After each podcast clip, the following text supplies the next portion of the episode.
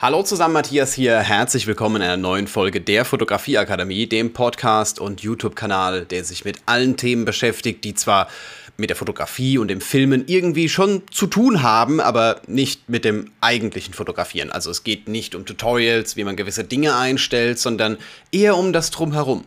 Heute mit dem Thema, was macht ein gutes Foto überhaupt aus? Und das ist ein Thema, das man gar nicht so einfach greifen kann, weil es ja theoretisch für jeden anders ist, aber trotzdem erkennen wir immer gute Bilder und schlechte Bilder. Es gibt eine Allgemeinheit, wo wir einmal sagen so, hey, das Foto spricht mich an oder das Foto spricht sehr viele Leute an. Und genau der Sache möchte ich heute mal auf den Grund gehen. Hierzu fangen wir jetzt erstmal an mit dem technischen Aspekt. Den werde ich nicht ganz so, so krass ausrollen, weil er für mich einfach irrelevant ist. Und äh, ja, er wird schon so hart diskutiert, so oft. Jeder Fotograf fragt, welche Kamera soll ich kaufen, was für ein Objektiv hier, was soll ich da einstellen, was ist da wichtig. Die Technik ist immer das, womit sich die meisten Fotografen extrem beschäftigen weil es halt auch was ist, was man relativ einfach in Zahlen fassen kann. Ne? Neue Kamera kaufen, mehr Megapixel, gibt bessere Bilder. Schwachsinn. Neue Kamera kaufen, mehr Dynamikumfang gibt bessere Bilder, mehr ISO-Möglichkeit gibt bessere Bilder oder besserer Autofokus gibt bessere Bilder und dabei ist es einfach nicht wahr.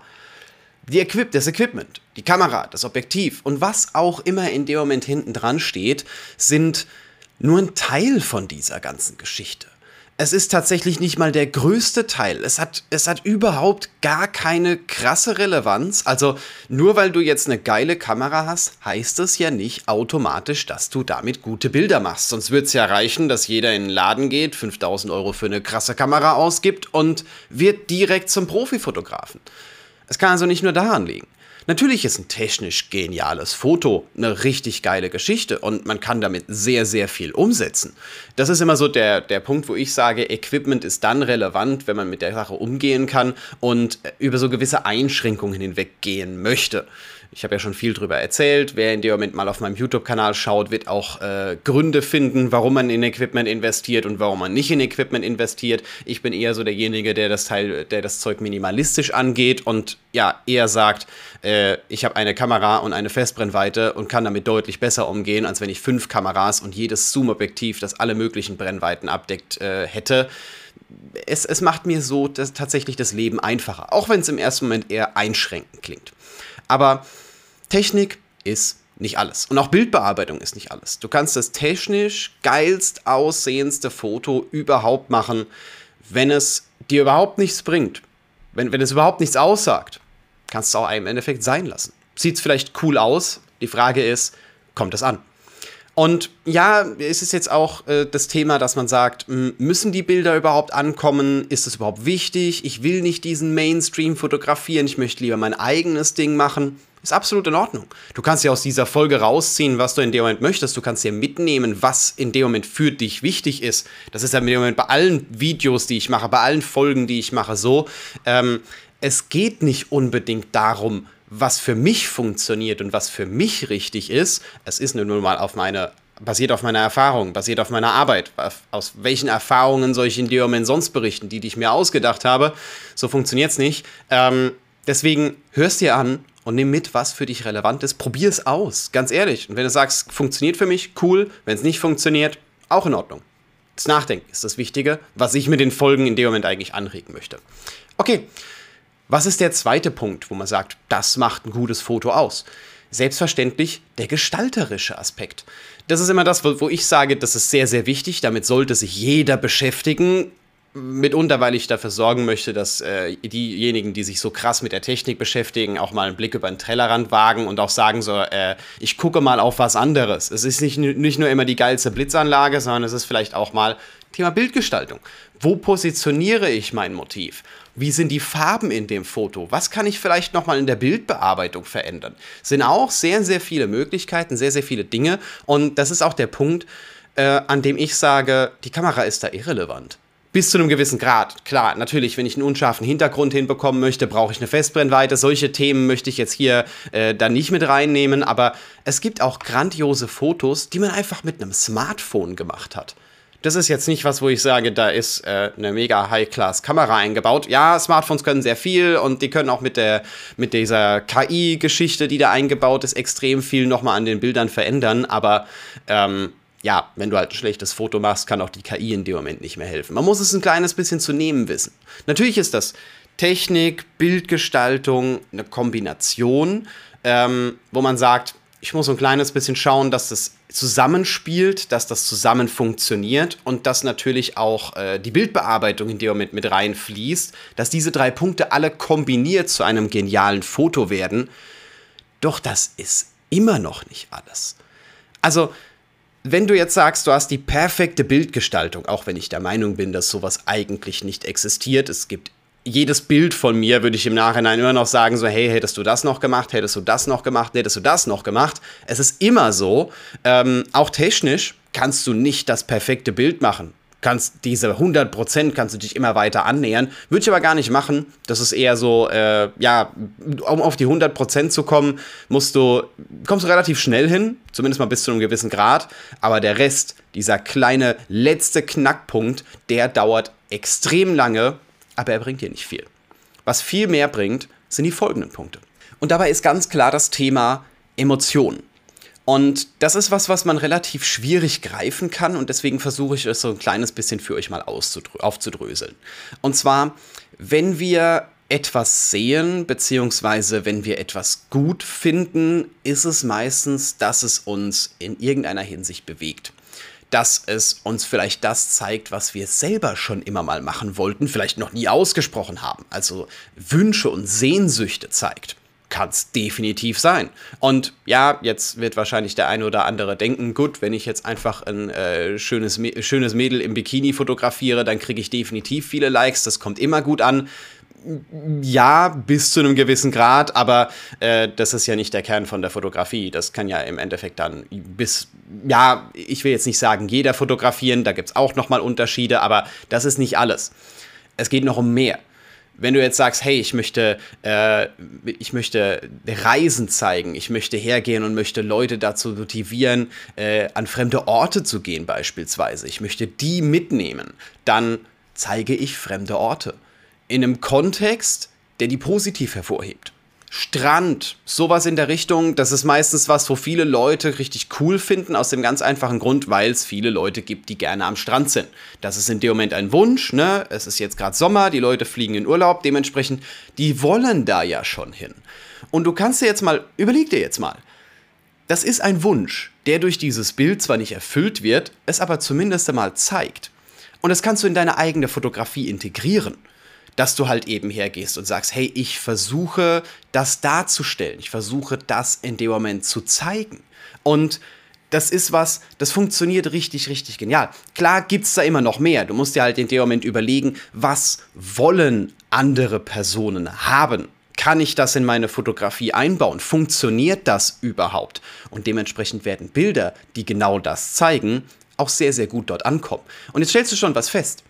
Nicht jeder reist gern an den Strand ich bin nicht derjenige, der gerne sich, äh, ich weiß nicht, äh, den ganzen Tag am, am, Strand räkelt und darauf wartet, dass man äh, Sonnenbrand bekommt. Dafür, darauf muss ich nicht warten. Ich glaube, das habe ich auf dem Weg zum, zum Strand schon. Ähm, dementsprechend kann das Bild auch nicht jedem gefallen. Es kann auch nicht jeden ansprechen. Nicht so 100 Prozent. Vielleicht wird der ein oder andere sagen, hey, cooles Foto, aber es ist nicht der Fall von jedem. Jetzt hast du vielleicht Leute, die gerne wandern gehen. Und die sind in dem Moment halt begeistert, wenn du, keine Ahnung, irgendwie Alpen fotografierst, zeigst da irgendwie geile Wanderwege, richtig coole Landschaft. Deswegen laufen die ja dahin. Nicht alle, aber die meisten. Und jetzt haben wir schon das große Problem eigentlich in der Fotografie aufgedeckt, warum es eben Fotos gibt, die nicht jeden ansprechen.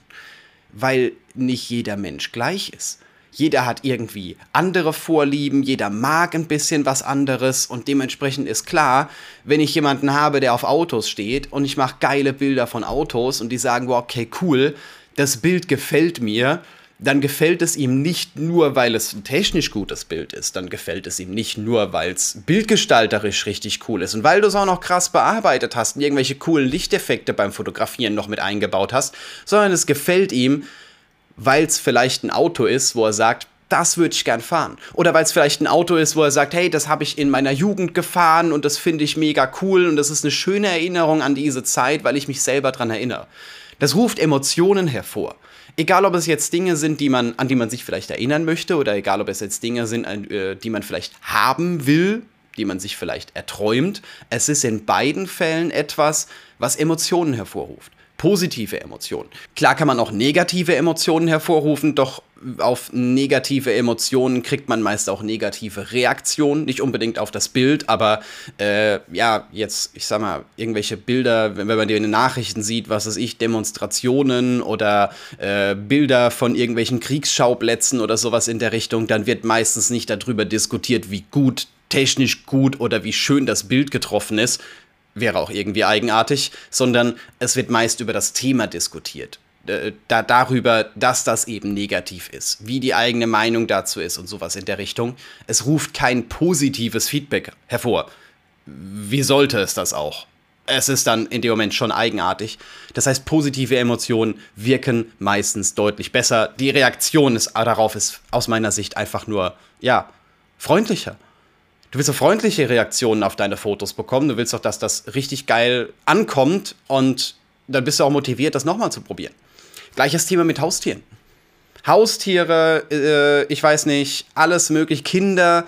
Das ist dann so die, die Geschichte auch wieder, entweder äh, du sprichst in dem Moment jemanden an, der selber gerne Kinder hätte. Das muss jetzt nicht unbedingt was sein, was derjenige schon ausformuliert hat, was derjenige überhaupt schon weiß, kann was Unterbewusstes sein.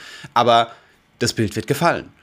Und Haustiere, klar, ganz ehrlich, äh, wer, wer, mag denn keine Hunde oder wer mag denn keine Katzen? Da gibt es auch Leute, aber die Spanne ist halt extrem hoch. Was auch der Grund ist, warum es so viele Videos von tollpatschigen Welpen gibt oder sowas in der Richtung. Deswegen, das ist was, was sehr, sehr, sehr gut funktioniert und was du in deine eigene Fotografie integrieren kannst. Und überleg dir doch mal, guck, doch, doch, guck dich doch mal um, frag im Freundeskreis, schau, schau dich um, was am besten funktioniert, frag doch einfach mal die Leute, was ist es, wo ihr sagt, das wäre cool. Jetzt nichts Materielles, also es soll jetzt nicht darum gehen, ich hätte gern irgendwie ein neues iPhone oder sowas in der Richtung, sondern was, was Emotionen hervorruft. Nicht was einfach nur ein Kaufverlangen stillt oder sowas in der Richtung.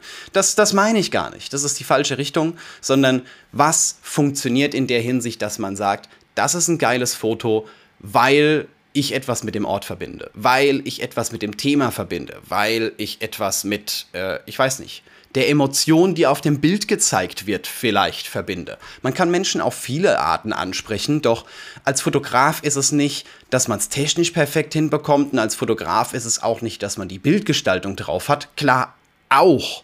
Das sollte sitzen, davon gehe ich jetzt einfach mal von aus. Das macht dieses Erlebnis noch mal besser. Das lässt die Fotos noch mal hochwertiger wirken.